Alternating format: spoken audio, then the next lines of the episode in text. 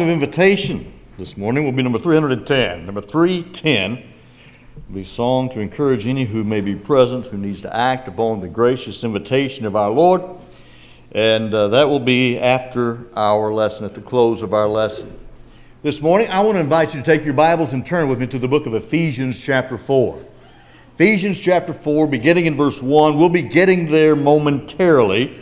We're going to be discussing the subject of unity this morning. The importance of unity. Appreciate the songs that Brother Moore led, uh, having to do with unity and the importance of unity. Blessed be the tie that binds. We are joined together by the truth of God's Word and the fellowship that we have with God.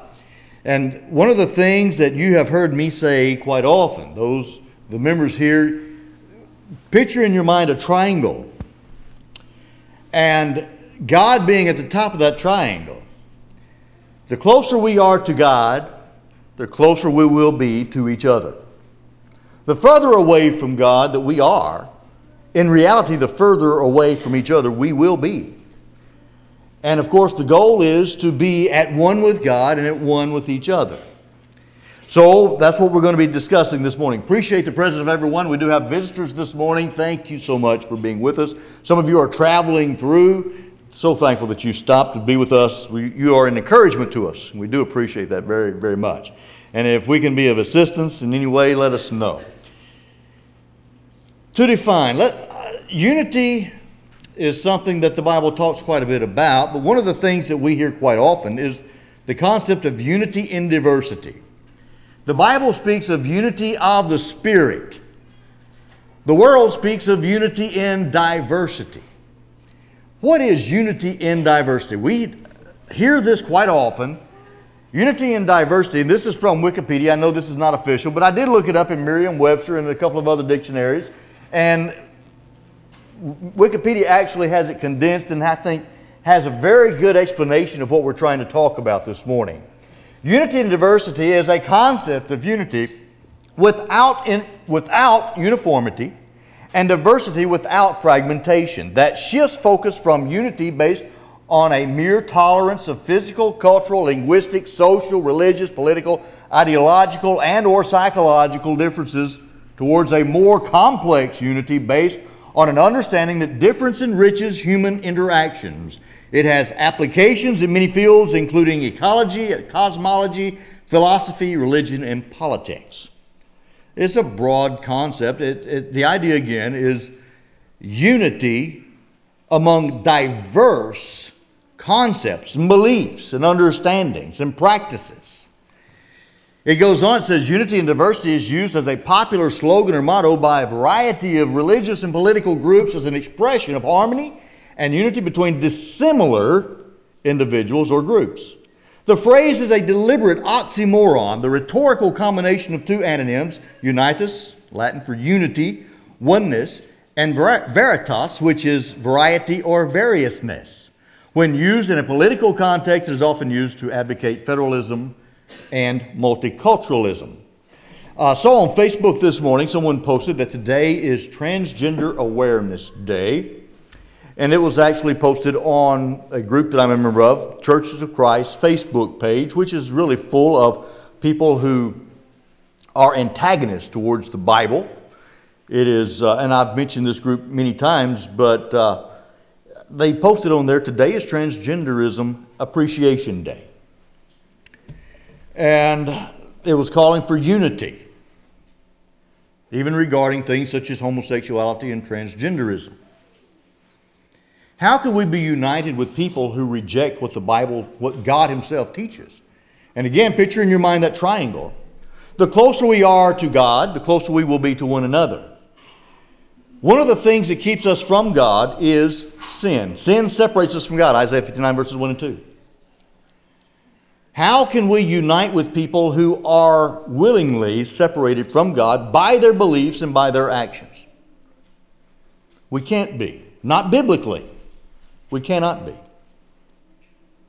A thing cannot be both and not be at the same time in regard to the same object, at the same time, in regard to the, in the same sense. In other words, a united circle, if you have parts of a united uh, of a circle, let's say as you see on the screen above, with different numbers, but yet all make one circle. Each part may be different and distinct in its color or in its numeration, but yet is partaking within that circle. It is fitting within. Uh, another great illustration is that of a puzzle. A puzzle that has many pieces, but yet each piece, although different, make up the whole by fitting together. Okay? To say that we are a united circle when we are a bunch of squares or stars or hexagons or triangles is not correct. It, is, it doesn't work. It doesn't fit. It's not accurate. It's not an accurate definition. So, trying to explain what I'm saying, let, let me put it this way. This is what most mean when they say unity and diversity. They believe that we are to be united while tolerating and even embracing false religions, whether it's Hinduism, Islam, Buddhism, Judaism, Shintoism, and you just go down the whole list of pagan religions, Eastern religions. Most believe that you can, and we should be, united there's a fellow that I, have communicated with recently. He believes that Christians and Muslims are worshiping the same God. No, they're not. No, we're not. It's very different. You know, I think in a practical way in this country, you can see that, and you can uh, make an application here as far as the, our culture and society is concerned. What if we had enough people in Congress who were Muslims that they passed Sharia law to be enforced throughout the country. What kind of unity do you think that is going to promote? Can we be united with that? Will we accept that? I hope not.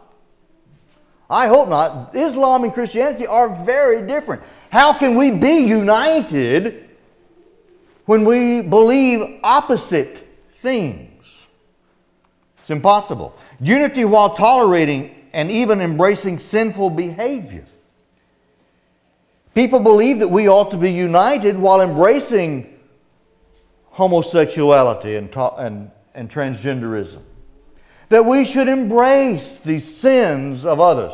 Now, listen, I believe with all my heart that we are to love the people, be compassionate towards the people help the people to overcome their sin, not to encourage them and facilitate them in engaging in their sin. Those are very different things. Unity while tolerating and even embracing sinful behavior is wrong. It's contrary to the will of God. Unity while tolerating and even embracing false doctrine, things that are contrary to the doctrine of Jesus Christ, the Bible says we can't do that. I'm going to show that to you from the Word of God. In Amos 3 and verse 3, the prophet says, Can two walk together unless they are agreed?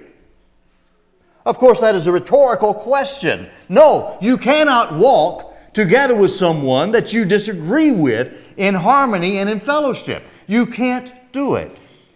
The application is to God. Can you walk with God while you are disagreeing with God about what's good and what's bad what's right and what's wrong? You can. You cannot walk with God while disagreeing with God about those things. In 1 John chapter 1 and verse 9, whoever confesses his sin, he is faithful and just to forgive him of his sin. The word confess is an interesting term. It literally means to be in agreement with. If we confess our sins, if we are in agreement with God concerning our sin, and we turn away from that sin and agree with God in what is right and good, God will forgive us of our sin but we cannot walk with God in fellowship with Him while we continue in sin. 1 John chapter 1, verses 5 and following God is light, and in Him is no darkness at all. If we walk in the light, we have fellowship one with another, and the blood of His Son, Jesus Christ, cleanses us from all sin. But we must walk in the light.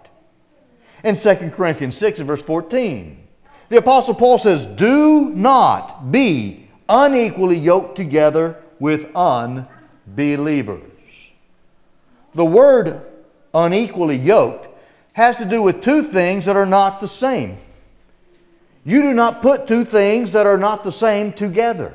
In the Old Testament, it was against the law, actually, to plow a field with an oxen and a donkey harnessed or yoked together. You can't do that. And of course, there's practical reasons for that. You can't, it doesn't work. You can't do that practically. The idea is you can't put unbelievers with believers and have them and expect them to get along. It's not going to happen because there are differences in values and in activities and work and beliefs. The believer is united with God, the unbeliever is not. For what fellowship has righteousness with lawlessness? You see, righteousness and lawlessness do not go together. Oil and water doesn't mix. Sin and righteousness do not mix. And what communion has light with darkness? We can't walk in the light and have fellowship with God while we walk in sin. We can't walk in the light and in sin at the same time. And what accord has Christ with Belial? Jesus Christ and Belial, idolatry doesn't mix. Or what part has a believer with an unbeliever? Doesn't mix. And what agreement has the temple of God with idols? Doesn't mix. All the Eastern religions, idolatry, doesn't mix with God. You can't put those things together. In faith and practice, unity and diversity does not work biblically, cannot work biblically. For you are the temple of the living God, as God has said, I will dwell in them and walk among them, I will be their God, and they shall be my people. When you get into chapter 7 and verse 1, we are to cleanse ourselves from all unholiness and do what is right. There are many who have a misconception as to, you know, and just generally in view of the world and the way things are, they have misconceptions that lead them and, and in fact promotes their demands that we all accept this unity and diversity concept when it comes to matters of belief and practice. Such as, and, and I hear this all the time people think that there is no such thing as absolute truth. We were, and it began actually this past week on the radio broadcast, a study on the book of Romans, which we're about to begin on Wednesday nights here in a couple of weeks. We started talking about the book of Romans because someone, we had a caller about a month ago that called in and wanted us to study the book of Romans on the air. I, yeah, that's exactly what I want to do. I'm excited about that. Well, the first broadcast, we advertised that we're going to begin a study of the book of Romans. Some guy on this Bible doctrine and, and Bible study page that I'm also a member of wanted to know what makes me qualified to teach the book of Romans when nobody else can understand what the book of Romans says. Well, I don't know what qualifies me actually to teach the book of Romans any better than anybody else, except the fact that I simply want to study the book of Romans and see what the Apostle Paul has to say. You know, take Paul's words, believe Paul's words, do what Paul says. Uh, let Paul tell us what he means. That's what we're studying it for. Of course, he didn't like that answer. Uh, he thought that, uh, and he, he thinks that it's impossible to understand what the Bible teaches unless you have, and his view was, the Catholic lens. Now, finally, I got, the, I understood where he was coming from. You can't, according to Catholics, you can't understand what the Bible says at all unless you have the church's lens to look at the scriptures through. And of course, even then, there's no such thing as absolute truth, even from the Catholic perspective. You know, there, you know, there has been in the past the efforts to uh, commune with Muslims, you know, to open the bridge, or build bridges with other religions and those kinds of things. There's no such thing as absolute truth. Truth is unknowable and unattainable, even though Jesus said, You shall know the truth, and the truth shall make you free. John 8, 20, uh, John 8 32 and 33. Ephesians 5 16 through 18. We are to know the truth. Some plea Follow the man and not the plan. Follow the man and not the plan. Just long as you love Jesus. As long as you follow Jesus. How can you follow Jesus without following what he says? You can't. Listen, my friend, this whole the man, not the plan concept is just made up out of thin air. It's not from the Bible. Jesus says, Follow me. What does that mean? It means to follow his teaching. Jesus said, Whoever will deny himself, take up his, his cross, and follow me. That's what we've got to do. And what does that mean? We follow his teaching. Jesus said, Why call ye me Lord, Lord, in John 6 46? Why call you me Lord, Lord, and do not the things that I say? You can't. If he's your Lord, you do what he says. If he's not your Lord, then it will be made evident by the fact you don't do what he says. We will be judged by the words of Jesus and by the person of Jesus. You can't separate the person Jesus from his words. That doesn't work. And some have this concept, and, and here is a, okay, it makes sense on the surface. The Spirit gave a diversity of gifts to men, therefore, diversity in faith and practice is acceptable. This is really a non sequitur. The argument doesn't prove the point. Uh, the argument doesn't make sense because you're talking about two different things. The Spirit gave different, different gifts to men, but He did not give different faiths to men. He did not give different beliefs to men. He did not give different responsibilities and practices to one group and then give different things to another in regard to faith and practice. No, it's the same Spirit. And every church was taught the same thing. Yes, they had different gifts in each church. There were the preachers, there were the elders, there were the teachers, there were, there were those who served and those who helped you have different responsibilities within the congregation. A congregation is made up of different people with different abilities, but they were to all believe the same thing. They were all to teach the same thing. They were all to follow the same Lord, not in different ways. 1 Corinthians chapter 12 and verses 4 through 26. And their efforts made the body one, not a bunch of differing parts with division within the body. In fact, in 1 Corinthians chapter 1, you go back to verse 10 of chapter 1, I beseech you therefore by the name of our Lord Jesus Christ that you all speak the same things, having no divisions among you, but that you be perfectly joined together in the same mind and in the, same judgment. But it has been told of me, told to me, my brethren, of you, of those of Chloe's household, that there are contentions among you. How that some of you say that I am of Paul, or I am of Apollos, or I am of Cephas, or I am of Christ. Is Christ, here's Paul's question, is Christ divided? The answer to that question is no, he's not. Neither should a church be divided. We're to believe, teach, and practice the same things. In John the 17th chapter, the prayer that Jesus offered on behalf of his disciples and even extension, in extension to us. Jesus says in verse 17, Sanctify them by your truth. Your word is truth. As you sent me into the world, I also have sent them into the world. And for their sakes I sanctify myself, that, I, that they also may be sanctified by the truth. You know what? Here's what the truth does it sets the believer apart from the unbeliever, apart from the world. The truth sets us aside from everybody else. The truth itself separates us.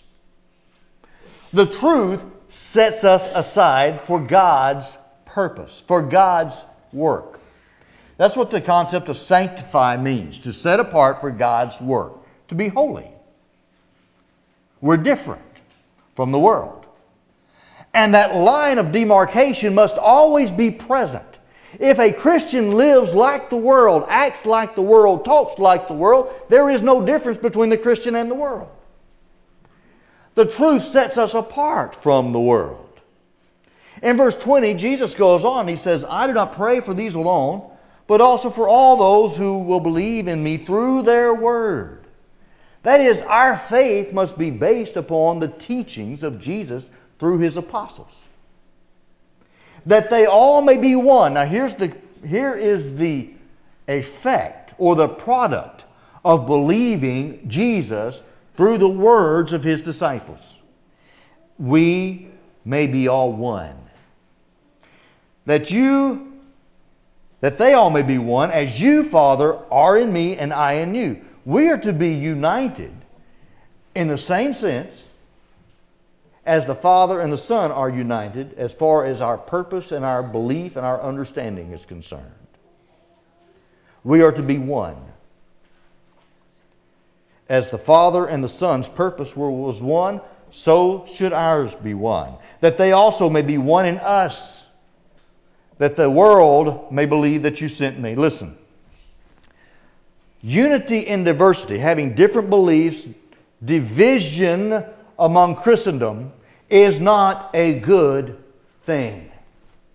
Division among those who profess faith in Christ, who claim to follow Christ, is something that turns people away from the Father, not brings people to the Father. That's what Jesus said. I didn't say that.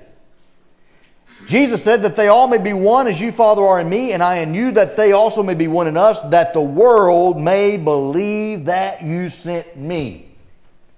Unity is important to our Lord and our Savior, Jesus Christ.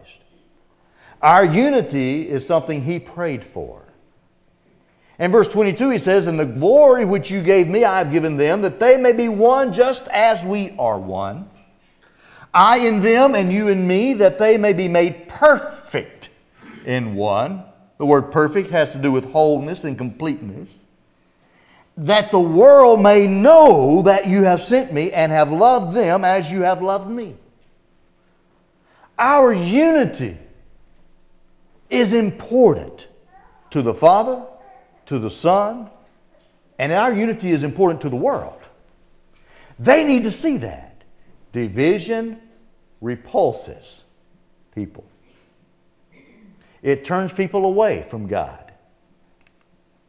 And it doesn't logically make sense when you talk about God as being holy. So Jesus' prayer is that we be one just as he and the Father are one. And there is something throughout this text, again, that ties us all together. And that is the truth. The truth is what unites. Whenever we differ from the truth, we have division. But it is the truth that unites. Again, verse 17 Sanctify them through thy word, thy word is truth. It is the word of God that should bind us all together. It is the believing of the truth that we are united. So, with that in mind, Jesus again, that they all may be one as you and I are one, Jesus said. That they also may be one in us. There's a fellowship with the Father and the Son that's involved. That they may be one just as we are one in the same sense. That they may be made perfect in one, complete. That's the prayer of our Lord and Savior, Jesus Christ. We should never be fighting against the prayer of our Lord and Savior, Jesus Christ.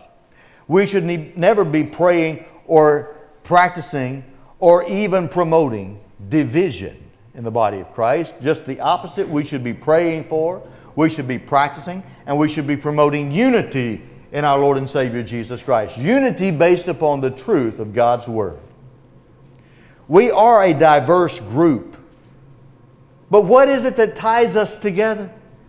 It is the truth. We in this very auditorium this morning come from a variety of different backgrounds.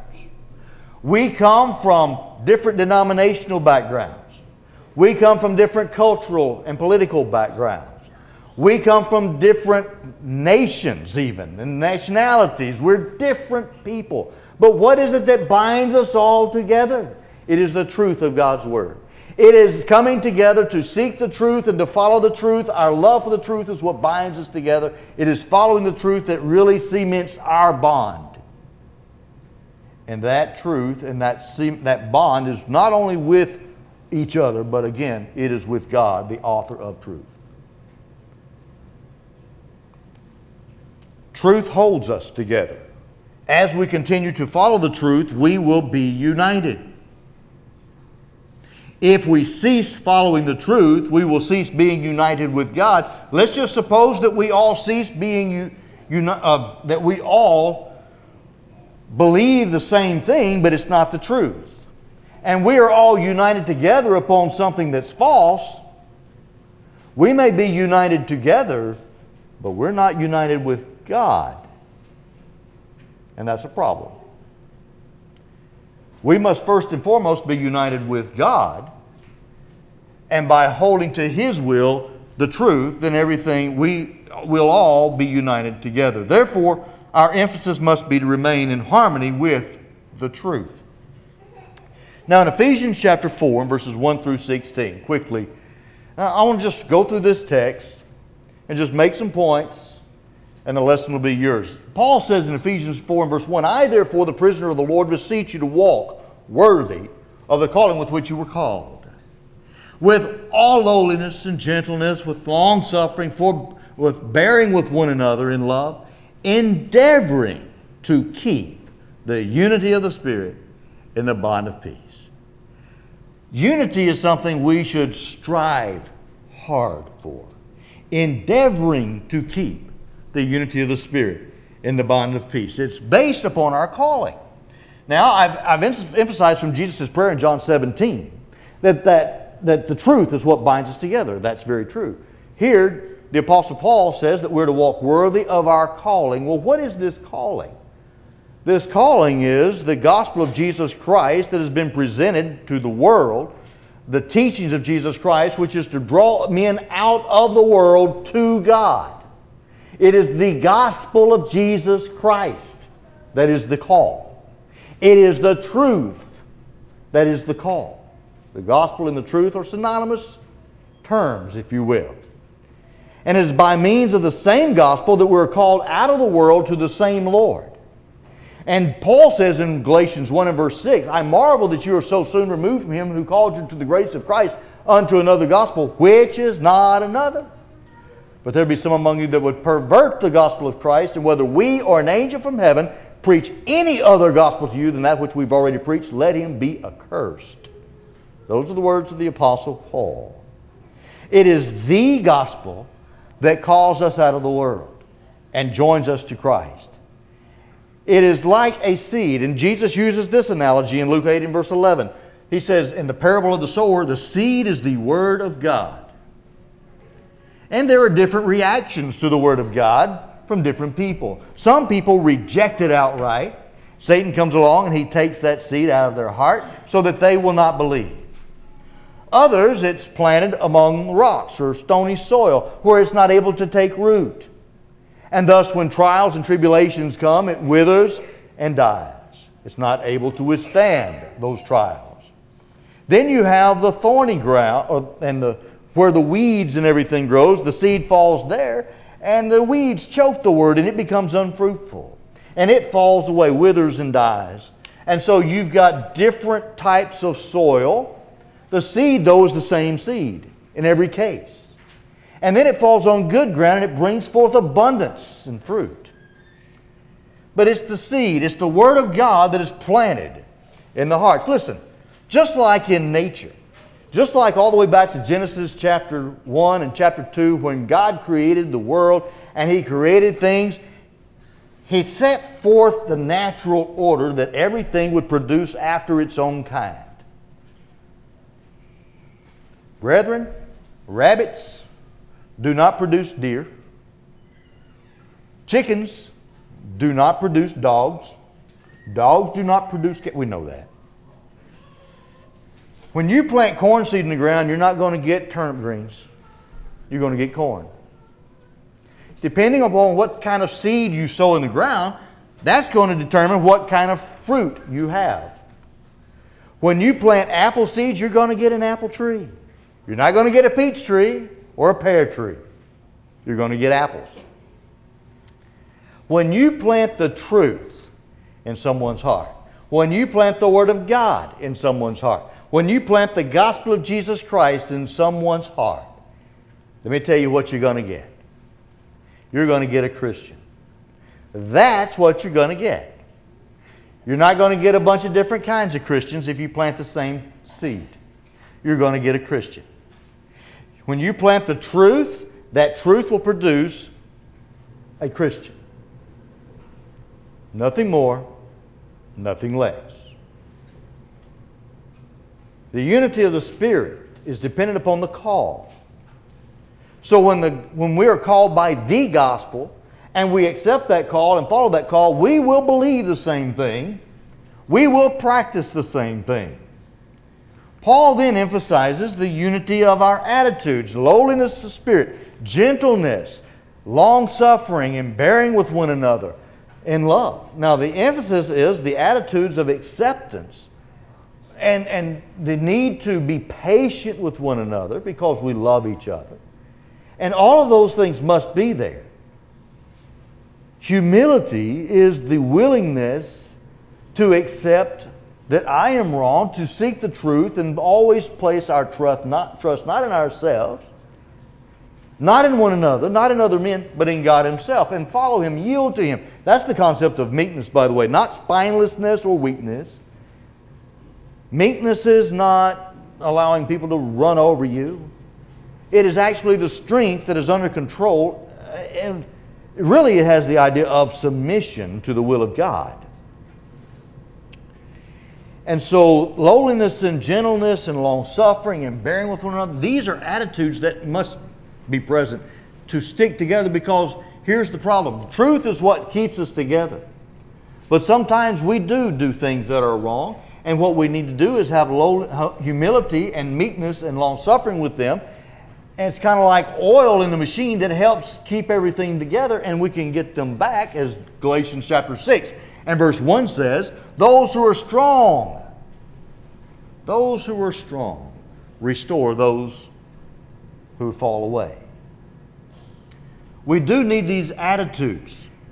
But the basis of our unity is not the attitudes. This is just kind of the oil, if you will, the grease in the wheels that keeps things working. What holds us together is what then Paul says in verse 4 there is one body, one spirit, just as you're called in one hope of your calling, one Lord, one faith, one baptism, one God and Father of all, who is above all, through all, and in you all. One, one, one, one, one, one, and one. Unity.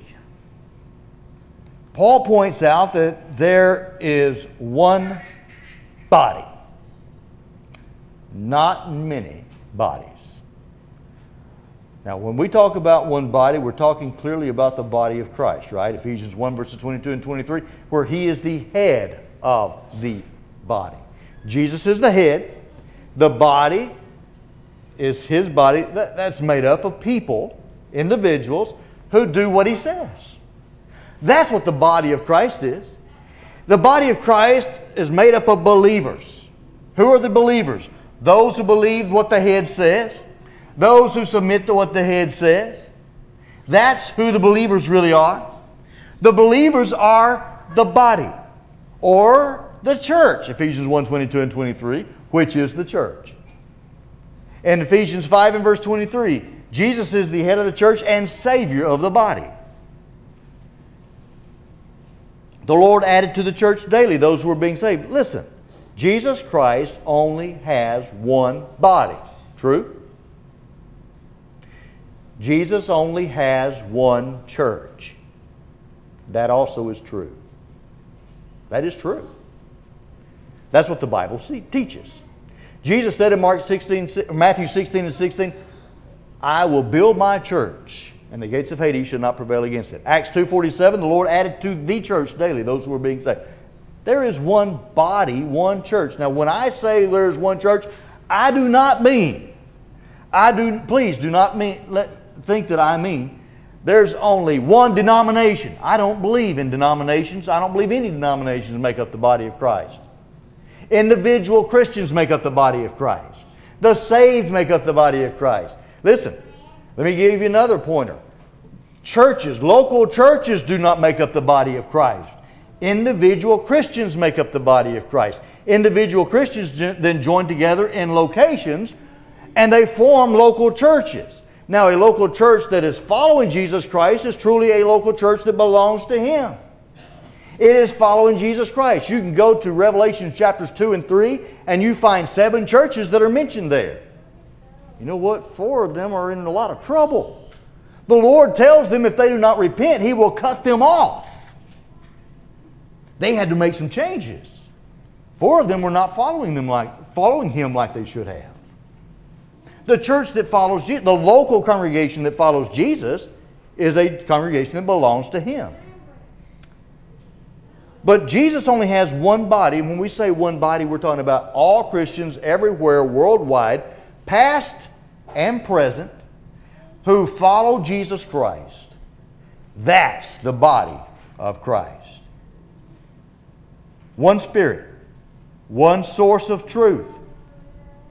He is the one revelator. John 16, 13. Jesus promises his apostles, he said that the Holy Spirit will come to them, he will guide them into all truth. He did that.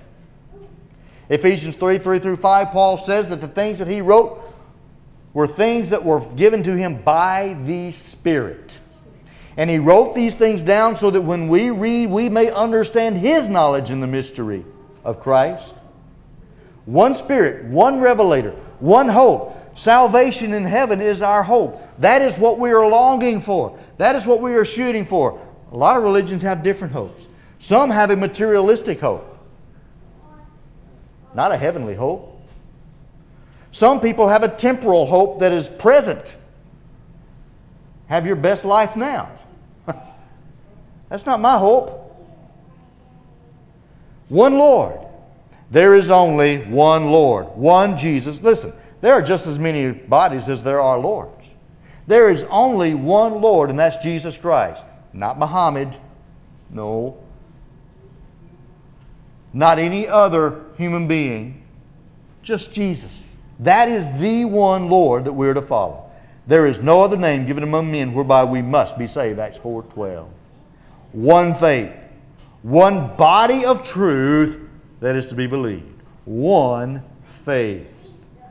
One. 2 Timothy 1:13. Timothy was to hold to the faith, to sound doctrine. And that doctrine is presented in the Scripture. 2 Timothy 3, 16 and following. In, in fact, in chapter 4 and verse 2, Paul tells Timothy to preach the word. Be instant, in season and out of season. Reprove, rebuke, exhort with all long suffering and doctrine. For the time will come when they will not endure sound doctrine. But they will call to themselves, having itching ears, they'll turn their ears from the truth unto fables. But watch thou in all things, make full proof of thy ministry. One faith. Jude in verse 3 contend earnestly for the faith. Brethren, there aren't hundreds of faiths, certainly not thousands. There's not two. There's only one. That is the faith of Jesus Christ. That is the faith of the gospel. That is the truth of God's Word. One baptism. Commanded by Jesus and the apostles. It was preached beginning in Acts chapter 2. It was preached throughout the book of Acts. It is baptism in the name of Jesus Christ for the remission of sins. It was preached in, in Jerusalem on the day of Pentecost in Acts 2. It was preached in Samaria in Acts chapter 8 when Philip went there and preached to them. It was preached by Philip to the Ethiopian eunuch in Acts chapter 8, beginning in verse 29. It was preached then in Acts chapter 10 to Cornelius and his household. They were commanded to be baptized in the name of Jesus Christ in verses 47 and 48. And after in verse 43, it was told to Cornelius that it was through the name of Christ, that through the faith in the name of Christ, that they would receive the remission of their sins. And you see this throughout the book of Acts Acts 10, Acts 16, Acts 18, Acts 19. This is the one baptism that was taught and preached of the Great Commission that was to be preached throughout the whole world to every creature under heaven. As Jesus himself said, He that believes and is baptized shall be saved. He that does not believe shall be condemned. The apostles taught this one baptism. It's taught throughout also the epistles in Romans 6, Colossians 2, 1 Corinthians 12, 13, 1 Peter 3, 21. And one Father, one God and Father of our Lord Jesus Christ, who is in all, through all, and in all. Jesus Christ is the Lord. The Holy Spirit is the revealer. The Father is the one who is over all. He lives through us and manifests himself in us when we re- receive his truth. And then as you go on through the text, it emphasizes the different responsibilities and roles that we're to play and how we are to work together. But it's all, again, centered upon following the truth of God, following the faith of Jesus Christ. And what he gave, he gave gifts to men. And those gifts were to equip the church. In verse 11, and he gave, himself gave to some apostles, some prophets, some evangelists, some pastors, and some teachers for the equipping of the saints, for the work of the ministry, for the edifying of the body of Christ, till we all come to the unity of the faith and of the knowledge of the Son of God to a perfect man, to the measure and the stature and the fullness of Christ. This is accomplished through what these offices provided in the first century. Through their miraculous gifts that they were given, they produced the entirety of truth, the entire embodiment of truth. The truth was revealed. And the truth is what will make us free, John 8 32. And as he goes on and says in verse 14, that we should no longer be children tossed to and fro and carried about with every wind of doctrine by the trickery of men and the cunning craftiness of deceitful plotting, but speaking the truth in love, may grow up in all things into him who is the head, Christ. Unity. Flowing down from our Lord and Savior Jesus Christ, who is the head, through his word to all of his body, which binds us all together. And as we, although we are different people with different abilities, by conforming our lives to the truth of God's Word, we work together in harmony. And we bring about the desired result, and that is a body of believers who are working effectively, doing what we can, doing what, we what our share is, causing the growth of the body for the edifying of itself in love, for the building up of the body. That is accomplished when we all take the truth seriously enough to do what it says, to comply with the teaching of the Lord's will. We are united in the same body of Christ in the unity of the faith. The source is Jesus. The nature is the gifts that he provides, which provides com- a completed faith. And we now actually have the objective standard. And it's right here. This is the objective Word of God. And we can go to this book right here. And we can test everything, whether it's right or wrong, good or bad. 2 Timothy 3 16 and 17. We can know everything that God wants us to know. We can know everything that God wants us to do. We can test every doctrine, whether it is true or it is false, by what God has provided to us through those apostles and prophets in the first century that recorded for us the will of God. Now, with the same calling, the same attitude, the same doctrine, and the same head, we're united. What happens when you have a different calling and a different attitude? We are united. There is diversity in the unity, as we said. You go to John chapter 17, we're to be one, but we're different individuals. But yet we're to believe the same thing. Apostles' doctrine, although the different nationalities in Acts chapter 2, they all were to continue in the apostles' doctrine and fellowship and in breaking of bread, Acts 2.42. In faith, they had different gifts and matters of liberty, yes, things that were released. The truth allows us to eat pork. Aren't you glad for that? But it's still something that's authorized by God's Word. The teaching and the practices that we are to engage in, the gospel itself, we are male, female, bond, free, Jew, Gentiles. But we're all united in the same gospel, submitting to the same head, following the same instructions. As long as we're following the instructions, we are one. But what happens when we don't? The church at Corinth was one body, yet they had differing gifts and abilities, and they were to use those gifts to the glory of God. But there were problems in Corinth. There were members of the church, remember in chapter 5, there was one man in particular that was committing incest. And what did Paul command the church there to do? Turn him over to Satan. that the flesh might be destroyed.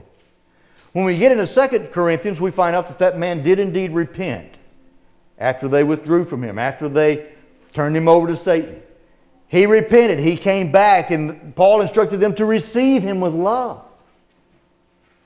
But what if they'd have said, you know, Paul, I don't think that's a loving thing to do to turn him over to Satan.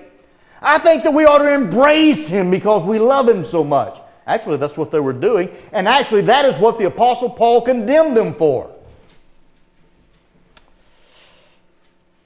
The church in Ephesus was united in one body, yet diverse in nationality and background, Ephesians 2.16.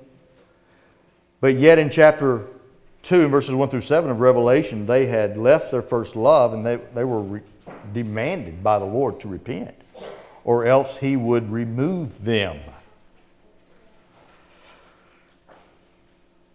Diversity in spirit is not allowed. Different callings, different attitudes, different doctrines, different heads, and different bodies produce division, contrary to the unity of the Spirit. Different groups, division, not unity. That's division. And that is contrary to the will of Christ in 1 Corinthians chapter 1 verses 10 and through 12. Some say, well, doctrine isn't important. The only thing that matters is that we're sincere. The apostles' doctrine was to be continued in. We must obey the truth. And we could go on, you know, if a preacher says one thing and the Word of God says another, who's going to be right and who's going to be wrong? Everything that we believe and everything that we teach must be compared to what the Bible says. If we follow the Bible, if we follow God's Word, we will be united. Some say that, well, you know what?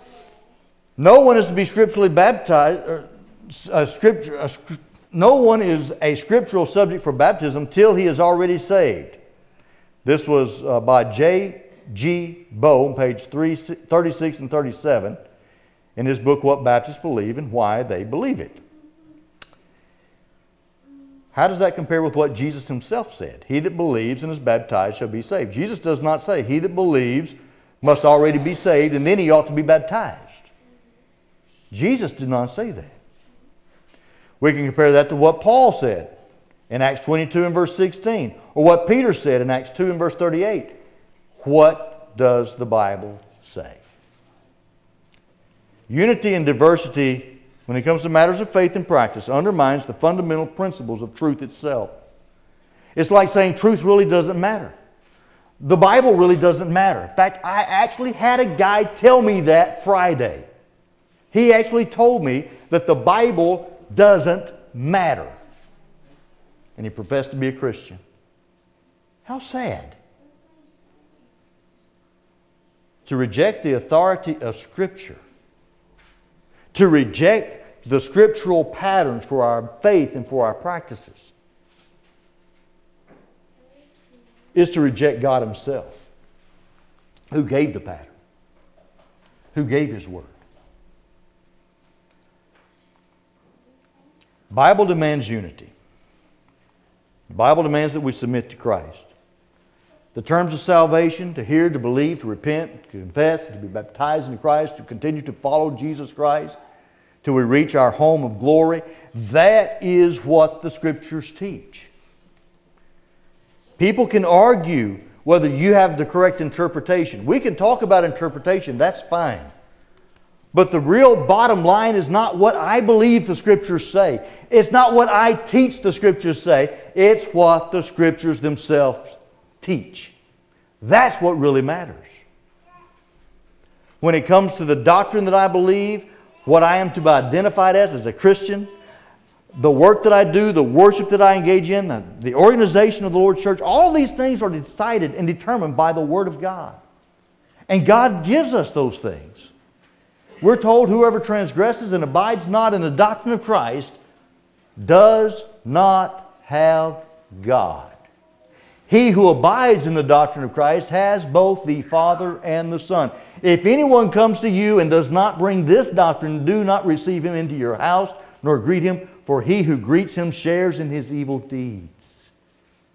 Brethren, does that sound like unity in diversity when it comes to matters of doctrine and practice. No, it doesn't.